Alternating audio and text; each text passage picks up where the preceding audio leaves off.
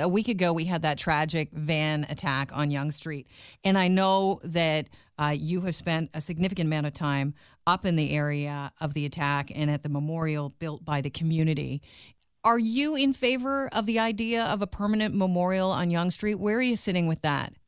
Well, first of all, Kelly, I should say that the reason that I raised this at this point in time was because it was being raised with me. People were emailing my office, people were coming up with ideas, and they do it with the best of intentions. A lot of people have said it's early to be discussing that, and, and indeed it is. But I wanted them to know what we're going to do, uh, rather than it being some decision of mine or anybody else's. Just have a process where we seek the input of the families when it's time uh, the community, uh, the local representatives, uh, and I personally think we should do something. And I even was just at the memorial site at the park at Finch and Yonge today, uh, just to look at the place uncrowded. There were still lots of people there, interestingly enough, and it's very moving that they still are.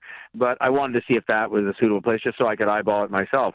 But uh, you know, we'll see what people say, and and what you want to do is something that's suitable, and you want to do uh, something that is I think in keeping with the wishes of the people who live there. The one thing I have said, and we were just discussing how we stop if there's rain expected, uh, how we stop them from being ruined. There are so many of these beautiful cars that children have spent time making and so on, and you know it hasn't rained uh, really since uh, you know, since the cards were put there. And so we want to save those because they're part of the history of the city, regardless of what else we mm-hmm. do.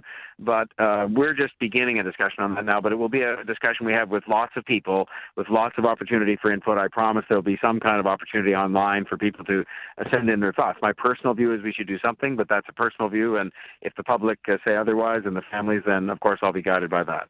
It's always a pleasure to have you on the show. I, we don't spend enough time together, John. So uh, really, don't forget to look into that advanced screen on Jarvis Street. And I won't. This is Jarvis going to the Gardiner, right? You're right.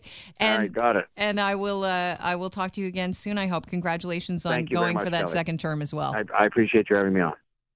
All righty. Always a pleasure to have Mayor John Tory on the phone. I want to get your thoughts on this now. So Tory gives a big thumb, thumbs up to uh, you know considering a permanent memorial to honor the uh, van attack victims.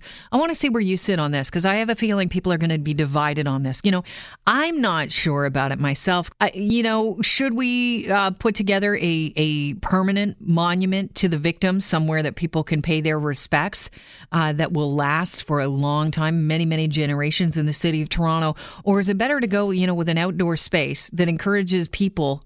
That are living in the area to gather and is that the best way to honor the victims by showing that you know we won't change the way we live? We, we are not going to be permanently affected by this heartless tragedy and this attack and not actually have a permanent structure as a memorial but an actual living memorial you know a place where people gather and uh, you know they can pay their tribute to the victims but it's not you know like a set permanent memorial